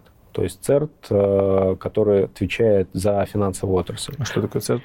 Computer Emergency Response Team. То есть это такое подразделение, которое от всех участников собирает информацию об инцидентах, и ЦБ это может делать, потому что они регулятор. То есть они, грубо говоря, там банки заставили, сказали, банки, сообщайте мне об инциденте. И, грубо говоря, у нас в стране там ну, 300 или 400 банков не знаю сколько точно. А Один банк столкнулся с каким-то инцидентом и сообщает вот этот ЦЕРТ. Коллеги, смотрите, вот инцидент, там, э, либо не инцидент, а нас атаковали. Но мы там вовремя остановили эту атаку, вовремя среагировали, там риски не реализовали. Вот технические параметры этого, этой атаки. И дальше Финцерт берет эту информацию, она минимизирует и распространяет среди остальных участников, кто с ним обменивается этой информацией. И это прям хорошие кейсы. Но они работают э, в очень маленьком количестве отраслей, и э, комьюнити, страна и там государство только двигается к тому, чтобы вот именно создать качественную систему обмена этой информацией о компьютерных инцидентах. И второй вопрос. Наверняка же бывают случаи, когда компании сначала обращаются в правоохранители, не зная, как поступить, правоохранительные органы, а потом... не знаю, не- очень редко. То есть бывает вопрос к тому, бывает ли, что правоохранительные органы там ставят какие-то палки в колеса ввиду, я не знаю, вещдоки, Мы которые не- вам бы не мы- помешали. Мы, не сталкивались с такими. Хорошо. То есть ча- чаще всего к нам приходят всегда в первую очередь, и на самом деле мы даже иногда ну, там, консультируем, говорим, есть смысл а, обращаться в правоохранительные органы или нет, потому что в определенных кейсах ну, там, фактуры недостаточно, Мгм. то есть э, либо не имеет смысла, и поэтому тут как бы... Я когда про тебя смотрел кое-какую там информацию, кое-какую информацию, несколько выступлений, у тебя было, в частности, два выступления. Одно про Threat Hunting, второе про Network Attack Discovery. Ты мне еще в переписке сказал, что есть класс решений SIEM. Что, это, Да, что это вообще такое? Что за аббревиатуры? Смотри, для того, чтобы мы вначале говорили там об этапе э, вот, подготовки инфраструктуры к обнаружению инцидентов, то там был этап подготовки. И тебе необходимо в инфраструктуре иметь максимальное количество сенсоров, которые рассказывают, что у тебя происходит. Вот NAT, Network Attack Discovery, это NT-решение, э, которое, класс решения, которое анализирует трафик. То есть, грубо говоря, компания устанавливает его у себя внутри, и заворачивает на него весь трафик, который циркулирует в компании. Это какая-то коробка плюс ПОшка. Коробка плюс ПОшка, да. Для чего это надо? Слава богу, хакеры э, вот так вот телепатией, наложением рук информационная система еще не взламывает. Э, следы в трафике остаются всегда. Они их могут прятать, там, оборачивать в шифрование, использовать различные типы туннелей, там, DNS, CMP там, и так далее, и так далее. Э, маскироваться под легитимные э, подключения и прочее. Но трафик всегда есть. Соответственно, когда ты этот трафик мониторишь, собираешь, у тебя есть возможность, а, обнаружить хакера, и, б, при проведении расследования этим трафиком воспользоваться. Угу. Дальше трафик это не единственная панацея. Э, все действия так или иначе осуществляются на каких-то компьютерах. Компьютеры, сервера, информационные системы, там, виртуалки и так далее. Все они ведут логирование, есть логи. Соответственно, в компании по-хорошему надо разворачивать CM, э, то есть это системы, которые собирают со всей инфраструктуры логи и анализируя эти логи, ты можешь понимать, что у тебя происходит, и точно так же выявлять злоумышленника. Угу. Ну, то есть, грубо Понятно. говоря, у тебя есть админ э, Иван, и он обладает в инфраструктуре максимальными привилегиями. И он приходит каждый день там, в 10 утра, логинится на какой-то сервер, выполняет работу, всем уходит. А тут хлобысь, у тебя Иван в 2 часа ночи полез там, к бухгалтеру на машину. А, либо там генеральному директору на машину. Аномальное поведение, ну, очень простой, банальный пример, но тем не менее, да, а, по логам это все можно увидеть и автоматически на это отреагировать. А, отправить сообщение, алерт, как раз либо в Security Operation Center, либо тем же самым айтишникам, которые смогут вовремя среагировать и понять, инцидент, не инцидент, расследование необходимо, расследование не необходимо. Помимо этого, необходимо еще решение, которое тебе позволяет анализировать файлы, которые циркулируют внутри инфраструктуры. Потому что большинство злоумышленников так или иначе попадает в инфраструктуру через э, почту и социалку. Так это разве не анализ трафика того же?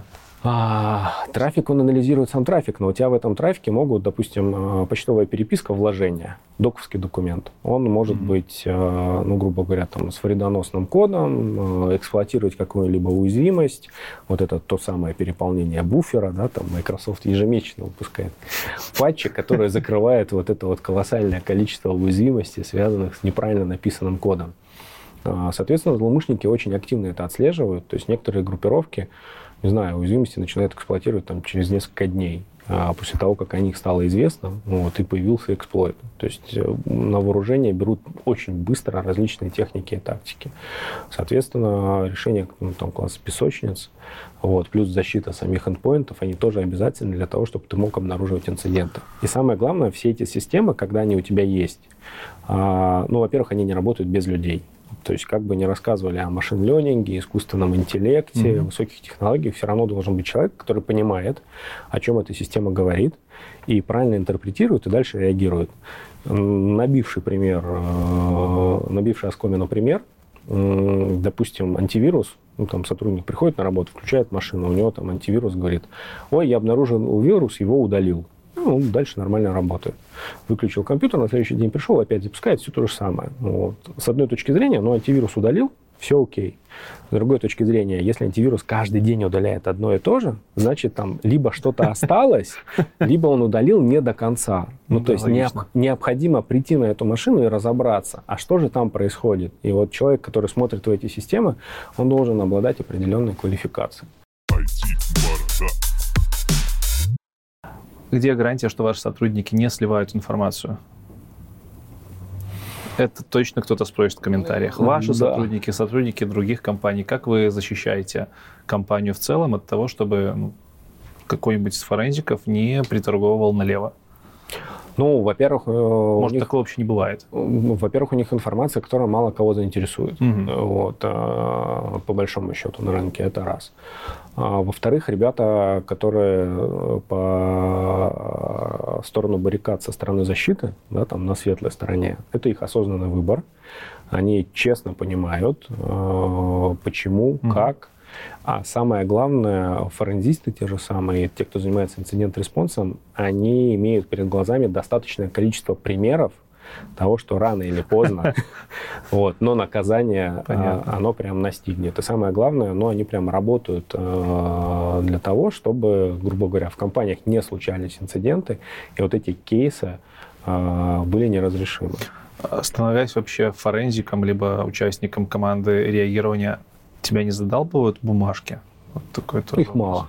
Их не... Ну, их немного. Ну, то есть самое главное а, бумажка – это тот отчет, в котором ты пытаешься рассказать а, а, компании, что у них случилось. Причем на самом деле Хорошо. очень часто эта бумажка, знаешь, там делится на два документа. Один такой двух-трехстраничный, высокоуровневый, концептуальный для человека далекого от IT и Б. Угу.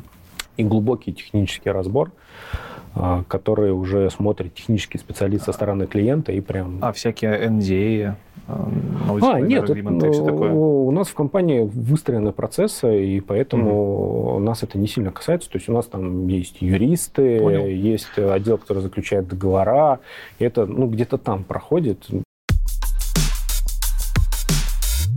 Скажи, пожалуйста, есть ли какой-то джентльменский, может, глупый вопрос, тем не менее, джентльменский, джентльменский тулсет, э, ПОшки, которые постоянно пользуются у вас в, отделе, может, какие-то особые дистрибутивы Linux, потому что везде, где не, загуглишь про форензику, там постоянно списки, там, типа, Kali Linux поставил, там уже все есть, там, какая-то херня, которая там топологию сети находит.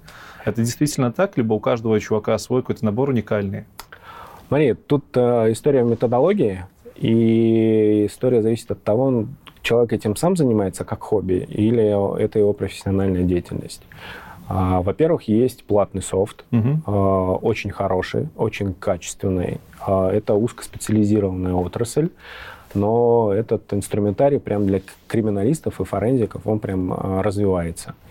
И он дает хорошие результаты, быстро, и порог входа, вот, грубо говоря, в эту отрасль, работая с этим дорогим инструментом, очень низкий. Можешь а, выделить какие-нибудь из таких инструментов, которые дорогостоящие? Прям рекламировать, да.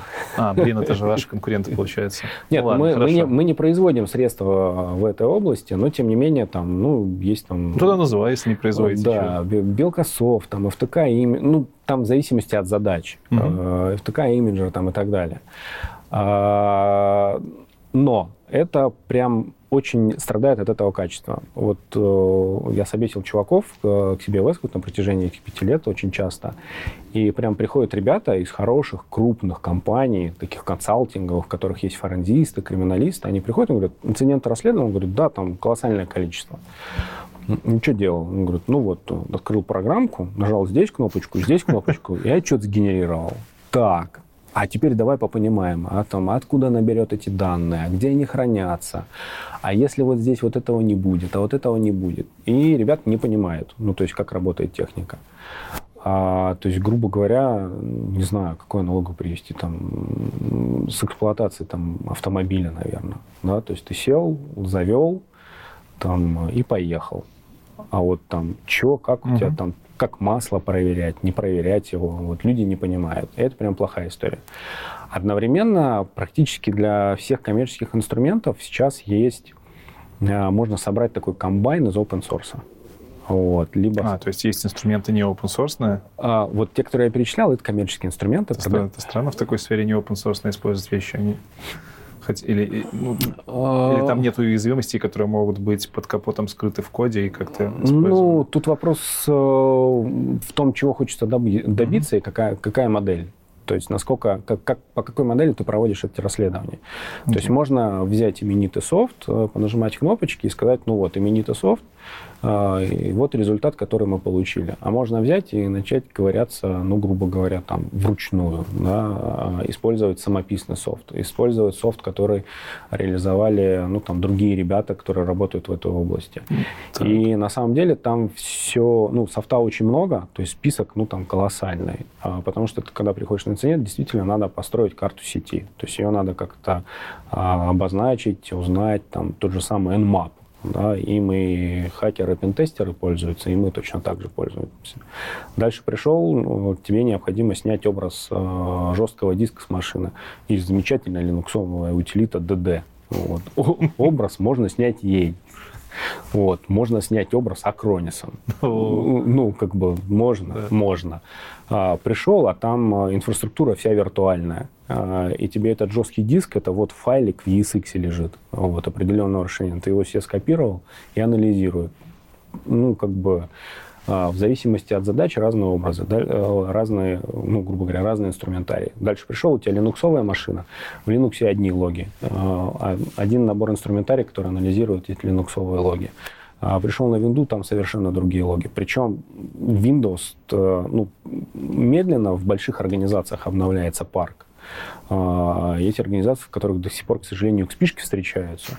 Вот. И... А XP, если что, уже не поддерживается несколько лет, по-моему, да? LTS лет, вышел. Лет 5, да. по-моему, или 7. Там, ну, очень давно не поддерживаем. Не выходят патчи. Да, не выходят патчи, и софт под нее не пишется. Ну, то есть она специфическая. И, а в некоторых там везде все современные Windows 10 и так далее. Где-то маки вообще. Ну, поэтому вот, вот в этом зоопарке ты под каждой задачей имеешь прям набор тул тулов, которые тебе лучше всего подходят. На самом деле, учитывая опыт, у меня команда а, еще занимается, те, те ребята, которые занимаются форензикой, а, в свободное от расследования времени, которого мало, к сожалению, они занимаются программированием. То есть у нас есть собственная внутренняя разработка, ребята на Голланде а, пишут и автоматизируют те задачи, которые они выполняют чаще всего. Ну, например? например? Забрать ну, например, там, допустим, прийти в инфраструктуру и на тысячи компьютеров угу. проверить какой-нибудь форензик артефакт. Ну, прикольно. Вот, то есть э, этот софт, он там умеет заходить, ну, там, через PSXZ, через VMI, либо там через групповую политику, там, бинария э, в оперативной памяти, он там, допустим, по заданию там смотрит DNS кэш на машине, ну, то есть обращалась эта машина куда-нибудь или нет, проверяет наличие каких-нибудь файлов специфических, то есть мы знаем, что злоумышленник использует там какой-нибудь там фреймворк, там, Metasploit, mm-hmm. открыто распространяемый, давайте поищем Metasploit, либо там коммерческий toolkit, либо какой-нибудь кастомный malware. Вы эти наработки не open source? Нет, на текущий момент не open source. Хорошо. Переходя к развитию, первый же вопрос. Нужно ли форензику в твою команду, которую ты берешь, уметь программировать? Вот переходя от предыдущего вопроса, да, ты сказал, что вы факультативно да. даете программирование. Я делаю вывод, что, скорее всего, не нужно. О, мне кажется, люди начинают заниматься программированием, когда им хочется, когда им это драйв, их драйвит. Угу. А второе, те, кто ленивые. Ну, то есть это либо автоматизация, либо да, в глазах да, огонь. Да. А, люди, по-моему, у меня там 90% ребят э, программируют и автоматизируют свои действия. Ну, когда ты выполняешь какую-то рутину, и она не автоматизирована другими, то все равно чуть-чуть напописывают. Ну, там окей. 10, 20, 30 строчек кода, но прям реализовывают для того, чтобы что-то автоматизировать. На сегодняшний день э, есть какие-то задачи форензики, для которых нету софта, вот с такой точки зрения? Полно, да полно таких задач. Да, да. То есть простор для вообще, разгуляться Вообще есть. колоссально. Хорошо. Какими навыками ключевыми должен обладать кандидат к тебе в команду форензиков? Форензистов. Я их форензики Фор... все да, называю. форензистов. А, ну, наверное, этот человек должен уметь работать в стрессовых условиях. Это прямо в первую очередь. Потому ну, что... такое ну, знаешь... Давай конкретные навыки. Технические, да? да? Типа, трендеть языком soft skills это все программисты должны уметь. То же ну, самое ну, да, да, да, да. понятно. Работать по 90 часов а вот без перерыва. В день. А, в день, да, обязательно. По выходным и так далее. А, ладно, действительно необходимо, чтобы понимали сети, Угу. То есть как устроена сеть, какие особенности, маршрутизация и так далее. Дальше понимали конкретные артефакты конкретных операционных систем. Ну, то есть э, типовой вопрос, э, в скольких местах и в каких артефактах можно посмотреть, какие исполняемые файлы запускались в Windows. То есть и тебе нужно знать и Windows, и Linux, и macOS? А, есть специализация. Мы говорим про начинающих ребят, если что. Про, про начинающих ребят можно углубиться только в одну операционную систему. Угу. Учитывая распространенность Windows, это прям по-любому Windows. Хорошо. Если человек там называет из этих э, семи артефактов 2, 3, 4, то прям это хорошая история. А, дальше понимать современные IT-технологии, то есть как строится корпоративная большая инфраструктура. То, что есть АД, авторизация, почта, DNS, как ходит в интернет, прокси, ну вот, вот, это, вот это вот все. А самое главное, я все равно вернусь к софт-скиллам. А, горящие глаза и желание развиваться и саморазвиваться. Потому что, ну вот на примере моей команды, ну, 50% ребят, они пришли э, с желанием, и с желанием, ну, прям дальше расти в этой области, узнавать новое.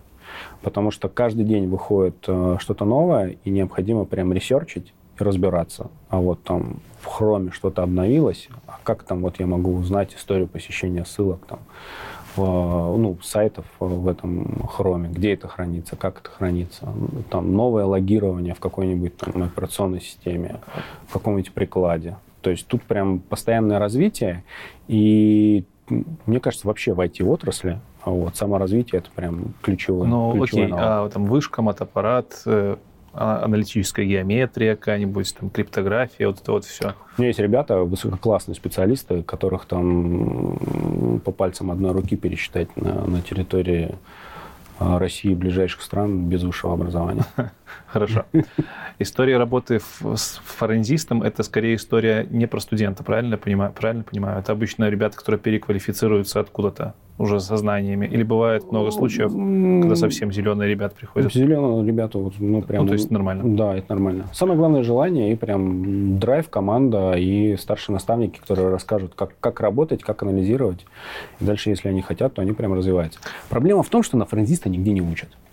Ну, ну вот, да. Ну, прям вот, вот реально не учат. То есть нигде не учат тому, как реагировать на инциденты. Как а почему не учат? Ну, вроде же форензисты должны быть во всех более-менее крупных компаниях. Либо во всех более, О, да. более-менее крупных компаниях должны пользоваться услугами таких ребят. Да. Компаний много айтишных. Компаний айтишных Почему много. Не учат? А, в самих компаниях францисты появляются очень редко. Ну да, понятно. А, потому что у них нет нужного потока, угу. им просто неинтересно. Соответственно, вот такие компании, как мы, как предоставляем услуги, которые имеют большие а, ресерч-центры, грубо говоря, туда устраиваться именно за потоком. То, что у нас ребята могут посмотреть на инциденты, которые случаются ну, там, во всех отраслях там, в компаниях, где 50 компьютеров, в компании, где 70 тысяч компьютеров, там, в компании, где там распределенная инфраструктура между разными странами. То есть у нас были инциденты, когда там взламывают офис в одной стране, там через VPN попадают в Россию. Ой, это еще отдельно можно выпустить, законодательные все эти штуки. Да, да, да. Дальше попадают в Россию, там mm-hmm. что-то в России делают в их офисе, дальше потом уходят в другой офис и так далее, и так далее. Поэтому тут прям колоссальный простор для опыта. А, почему не идут? Не знаю. Может быть, мало знают об этом. А, не видят, либо выбирают то, что быстрее легло. Но спрос большой? Сейчас он растет, даже так, он растет, либо он... Я бы сказал, что он растет. Он однозначно растет. Кадров не хватает, вот прям реально не хватает. То есть в ближайшее время есть перспектива, что где-то появится какое-то образовательное направление, может, при университете? Может быть. Ну, курс повышения квалификации, хотя они и так есть на самом деле. То есть где-то читают эти курсы, э, очень хорошие, допустим, курсы, к сожалению, американский Сансовский институт. Э, Что, к сожалению? Э, ну, потому что не российский, к сожалению. Вот. Какие? А Сансовский институт читает отлично, у них есть прям цикл курсов по форензике. А там и вводный, и В открытом конкрет... доступе? Нет, платная. Платная. И там стоимость что-то, по-моему, на человека, я не помню, года три тому назад мы брали, по-моему, 6 или 7 тысяч долларов. О, нифига себе. За онлайн. Там, то есть тебе там дают доступ на лабу и высылают. А есть еще, он, ну, когда там приезжаешь к ним прям в лабу, там еще надо перелет, проживание двухнедельного. Ты проходил курс, я так понимаю? Либо а, видел их со сторонки? Со стороны. Видел со стороны. Они, они хороши? Действительно настолько хороши или это просто перехайпленная система? Они да. хорошо структурированы угу. и прям дают э, полный объем информации. Хорошо. Что тогда можно почитать тому человеку, который захотел за... попробовать, заинтересовался темой, но вот нет у него 6 тысяч, чтобы заплатить за курс? Какие-то паблики, конференции, книжки, источники информации? А, есть конференции, которые так или иначе посвящены дефенсу. А, во-первых, Positive, да, Positive Hack Days, да. Где мы снимаем, собственно, Да, сегодня. у нас э, есть прям отдельный дефенс трек, на котором так или иначе мы говорим о threat intelligence, о инцидент-респонсе, от форензики и так далее. Выступают высококлассные чуваки из разных команд, которые рассказывают о опыте расследования конкретных инцидентов, рассказывают об инструментарии, который они используют, причем там в том числе и open source и так далее. А это прям, ну вот отличная история записи. По-моему, сейчас существуют записи всех угу. там айтишных да. видеоконференций. Это номер раз. Дальше пробовать руками. А, то есть вот прям задаться простым вопросом. А где? Hack the Box, я знаю, у них там только-только появляется, по-моему. А зачем? У тебя же компьютер есть. Так. Э, Задай вопрос, э, вот у меня есть оперативная память. А что в этой оперативной памяти компьютера я могу прочитать? А, Дальше там... А вот хз. Вот, вот да. А дальше набираешь просто там дамп оперативной памяти, всплывет э, инструмент, допустим, volatility. А, Там пять кнопочек, ты его запустил, получишь файлик, э, в котором будет дамп твоей оперативной памяти, а дальше можно прям по, по мануалу к этому инструментарию попробовать посмотреть, а что там интересного есть. Вот. Точно так же можно смотреть там, ну, любые другие артефакты, то есть там, допустим, какой-нибудь, а, если у тебя Windows, а, там Shimcache, Мгм. AppCache там, и так далее. То есть э, это различные там кэширующие инструментарии винды, которые сохраняют много информации. То есть есть, допустим, артефакт, в котором там записываются там 1024, по-моему, последний э, экзешника, который ты запускал. А, причем, если ты их несколько раз запускал, то там каунт увеличивается. Я так понимаю, не только ты, но в целом в системе. Ну, в системе, да, да, да. То есть это аккаунт. А, Я сомневаюсь, что, ну, по крайней мере, я точно 1024 разных экзешника у себя не запускал на винде. То есть там четко ограничено, и любой там, грубо говоря, шаг влево, шаг вправо, он там фиксируется. Забавно. Вот. Этого экзешника у тебя уже может не быть. Ты мог эту программу заинста... ну, деинсталлировать, а, но информация о том, что ты ее запускал, она у тебя останется. Где можно пообщаться на эту тему с кем-то? Чаты, комьюнити. Есть у нас такие? Русскоязычные, естественно. Русскоязычное есть э, форум, посвященный форензике, да, он там легко гуглится. И Ссылочку оставим в описании. да, ссылочку оставим в описании. И я вспомнил, есть еще специализированная конференция для форензистов-криминалистов. Она на территории России проходит. Как называется? По-моему, iForensic. Ого. А, Ребята у меня туда ходят выступать Мгм. из команды. Ссылочку тоже оставим в описании. Отлично. Телеграм-чаты? Или ты не тусуешься там? Телеграм-чаты есть, но я не сильно люблю телеграм-чаты, потому что туда там накидывают вот столько А, ну, сообщений. ясно. Честно, времени не хватает. У меня осталась рубрика «Рандом», вопросы, которые, по моему, мне- по моему мнению, не вошли в канву общую. В общем, будем завершаться этими вопросами. Я уже спрашивал первый вопрос, зачем платить хакерам за шантаж? И ты на него отвечал, да? Хакерам не надо платить за шантаж. Ну почему нет? Ну люди же платят. Люди платят, но я искренне считаю, что это абсолютно неправильное поведение. Не надо шантажи... не надо платить террористам. Хорошо, возьмем один из последних примеров с криптованием дисков, по-моему, у здравоохранительной организации крупной какой-то. Мгм. У кого там это было? Я думал, ты сейчас вспомнишь про США и нефтепровод. Ну, это уже после было. Да, это уже после да. нефтепровода. Там еще люди офигевали. Ну, как бы нефтепровод, окей, зашифровали, как бы нефть зло для обычного обывателя. А там была ситуация с... Я не помню, то ли прививки кто-то делал, э, которые против, против коронавируса. Ну, в общем, окей, возьмем с нефтью пример. Почему не платить? У них бизнес стоит, а что делать? Да, но тем самым ты стимулируешь злоумышленников продолжать эти- э, заниматься этим Ну, бизнесом. а так у тебя мировая экономика стала. Нет? Так, может, надо IT улучшать, так, чтобы этих инцидентов больше не было? То есть потерпеть сегодня, но Да, завтра... Да, для того, выйти потому что тем самым, с моей точки зрения, колоссальный стимул злоумышленникам продолжать заниматься этим бизнесом. То есть до тех пор, пока у них эта бизнес-модель рабочая, э, вот будут случаться эти инциденты. Э, Как только эта бизнес-модель перестанет быть рабочей, ну, все, их, их там единица станет. Хороший пример автомобилей превышения скорости. Вот как только везде камеры натыкали, То ты будешь притормаживать перед камерами, а в остальных местах гонять? а особенно те камеры, которые измеряют твою среднюю скорость А, на окей. промежутке времени, Да. на промежутке дистанции. Вот. Все. Это там моментально дисциплинирует. Есть ли у тебя пример самого нубского хакера на уме? Ну, вот самый тупой инцидент, который тебе прих- приходилось расследовать с точки зрения исполнения.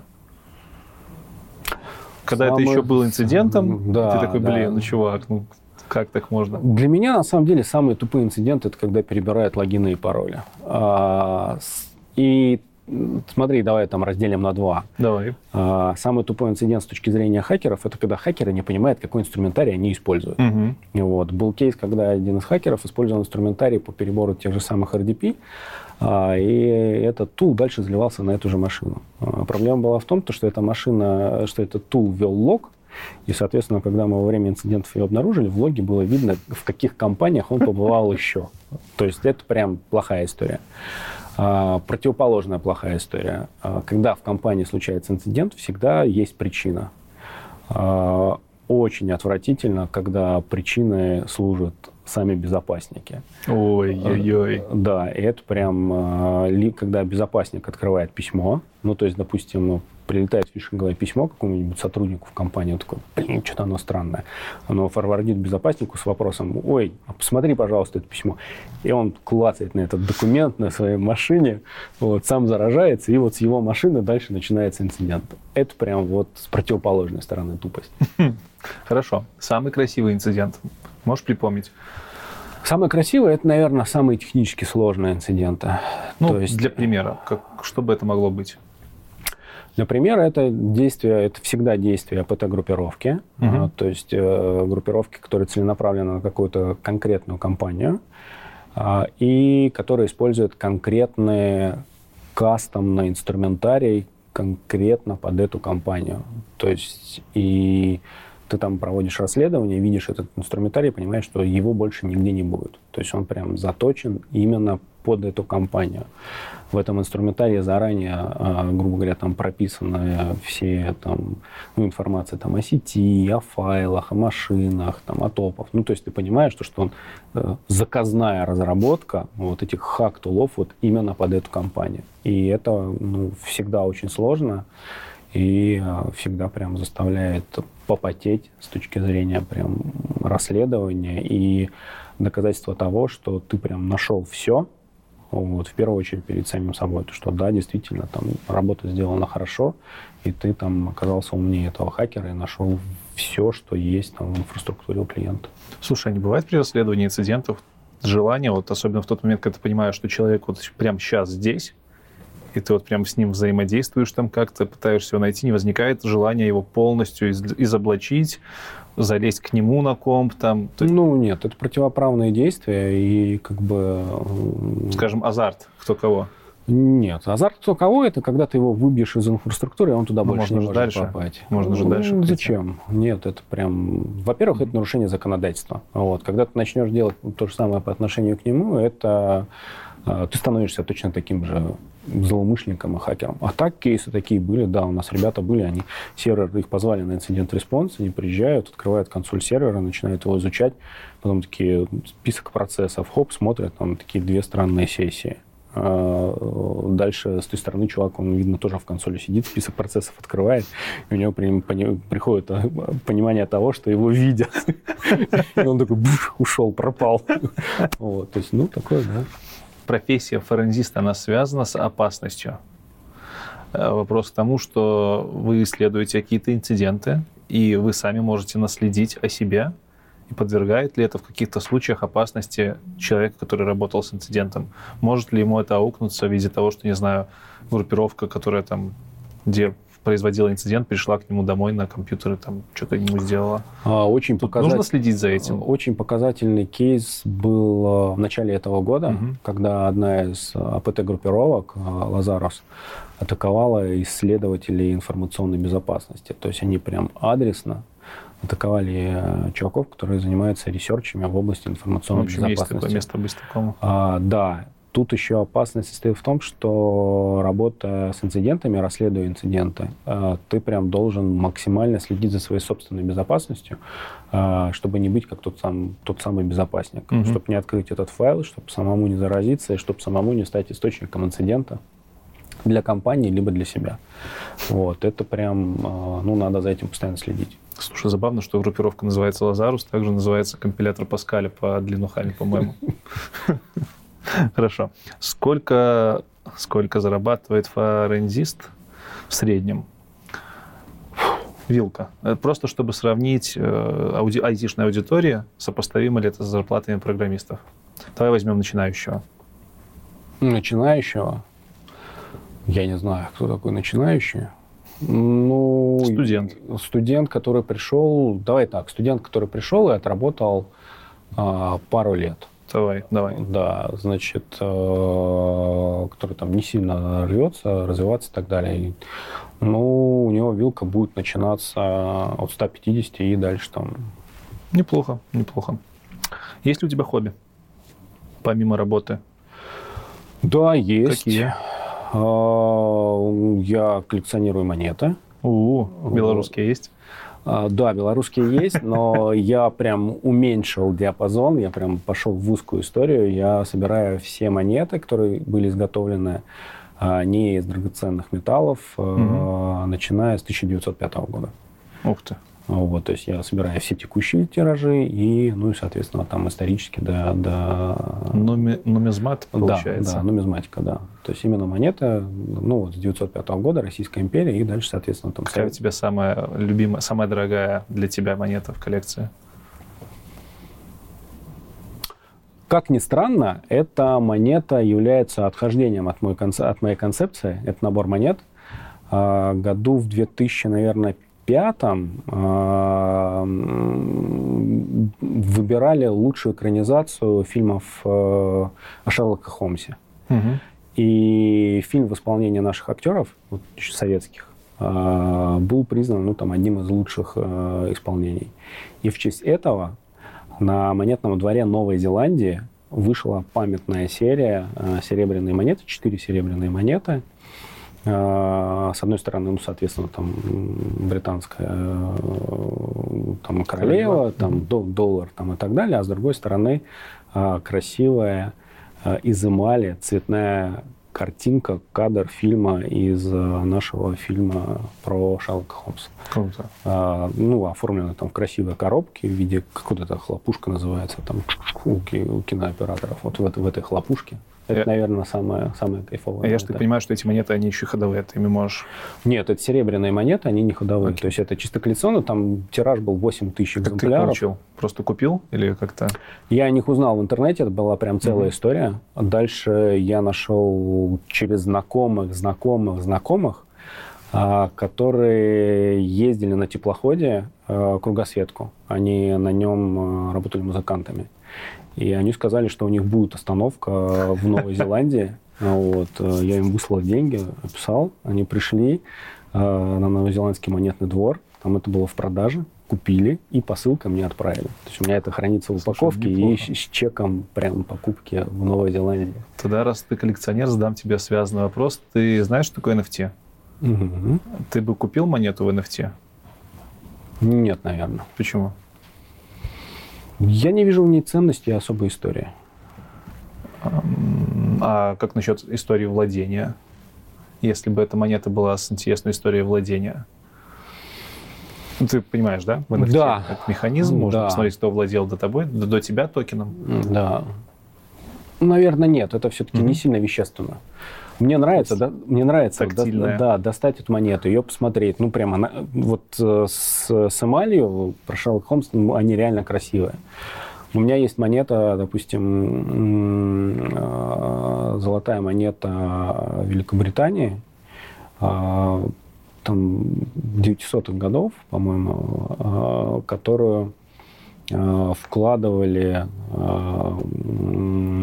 в эти, как его, тревожные чемоданчики, ну или там, грубо говоря, летчиков а, США а, в войне в Персидском заливе. А, Потому что когда они десантировались, а, эта монета имела хождение среди вот пустынь. То есть Ничего она себе. там, ну, грубо говоря, там монета равнялась там чему-то там, грубо говоря. И вот она как там спа- спас. Офигеть, прям Спал, целая да. история. Это реальная монета? Существо... Ну, не да, и это, реальная это- да, это реально Возможно, и монета. даже кто-то когда-то и пользовался. Ну, я не думаю, потому что там тираж этих монет был очень большой. Ну, Мгм. то есть это регулярная монета, просто она прям, ну, Круто. вот. Хорошо. Если бы в мире не было электричества, вот, стимпанк, Да. кем бы ты себя там мог видеть по профессии? Нет, чем бы занимался? электричество по профессии. Я думаю, что-нибудь связанное с металлом и там кузнец. Ножи. Мне еще очень нравятся ножи. Я думаю, что-нибудь такое. Изготовление. Частный сыщик? Нет? А, Я думаю, что, скорее всего, нет. Нет электричества. Следопыт? Да нет, наверное. А, да, Сыщик с технологиями, но не с людьми. поэтому тут, поэтому нет. Хорошо. И последний вопрос. Какая скорость у света?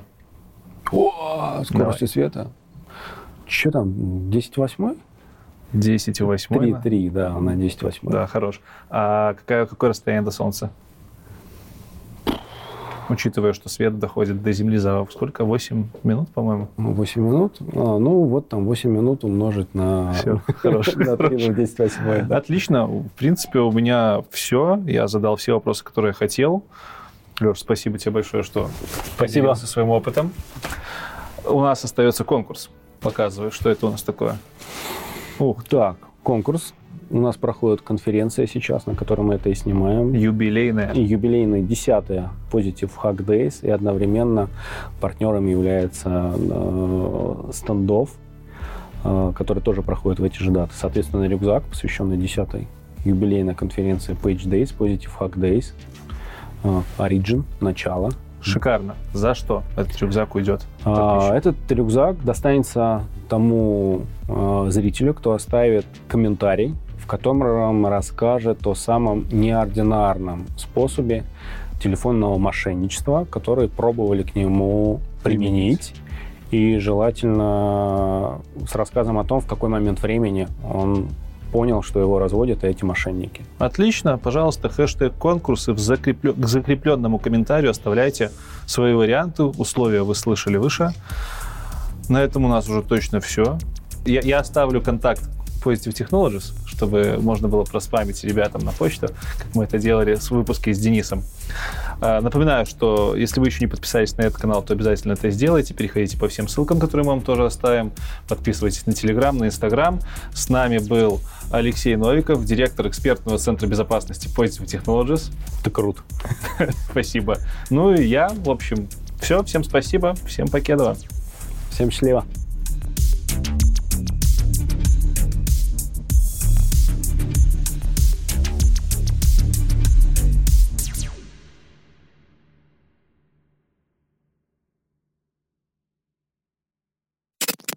Мы в эту тему, про эту тему не поговорили, да, точно. Какая тема? А, я хотел поговорить про инциденты, связанные... Мы же говорили про инциденты, связанные с компаниями, угу. а есть еще инциденты, которые направлены на людей. И в России, я не Ух знаю, ты. как в Беларуси. Ну давай рассказывай. Камеры-то пишут. Да, и а, в России есть, а, ну, прям такая тренд, боль, наверное, даже, это постоянные обзвоны якобы от да, имени банков. Э, мы там служба безопасности угу. такого-то банка, вы совершали транзакцию и так далее, и так далее. Это разве можно как-то расследовать, как-то от этого избавиться? Нет, тут это уровень государства. Но, э, во-первых, пользователи должны быть грамотны. То есть ты должен понимать о том, что это прям тебя разводят. И инцидентов в компаниях и у пользователей будет меньше тогда, а, когда люди прям с детства будут понимать то, что ты работаешь с IT-технологиями, и эти IT-технологии небезопасны. Восьмое образование. Да. Опираемся. У меня очень э, живой пример. Вот э, у меня дети, они ходить как только начинают, даже за ручку. Ты же подходишь к дороге и говоришь, переходим дорогу только на зебру. Вот, переходим, когда здесь зеленый человечек. Вот с IT-технологиями должно быть точно так же. Ты когда ребенку даешь телефон, вот, кнопочный телефон даешь, ты ему должен объяснить, то, что тебе может звонить не только бабушка, не только папа, не только мама, но еще могут позвонить неизвестные люди. Ты своим детям это объясняешь? Не бери, да, естественно. Дал смартфон, какие сайты, как можно посещать, как, как нельзя. Дальше история, связанная с фотографиями. Ну, то есть такая элементарная цифровая гигиена. Все, что ты выложил в интернет, да, там, все, что ты отправил через WhatsApp, Telegram, кому-то другому, считай, что это твоя публичная информация. А, как бы все. Ну, то есть ты отправил, это ну, больше не твое. Вот в современном мире. Рано или поздно это где-то всплывет. И поэтому люди, они должны, ну, прям жить в гармонии uh-huh. э, с этими цифровыми технологиями. Ну, не знаю, там, старшее поколение, наверное, точно да, как бы не сможет к этому ну, тоже совсем мимо. Да. А те, кто младше, для них эти цифровые технологии, они прям уже, ну, вот, ну, я не знаю, у меня там ребенок в планшет, в iPad, на Ютубе мультики себя научился вставить, я не знаю. Да дети читать не умеют, а в телефонах уже Да, ну там в, в два года там, и так далее. Да. Там же задачу программистов сделать и UI такой, чтобы там ребенок разобрался да, и так далее. интуитивно понятный. Да, и поэтому они должны сразу понимать и аспекты, связанные с информационной безопасностью.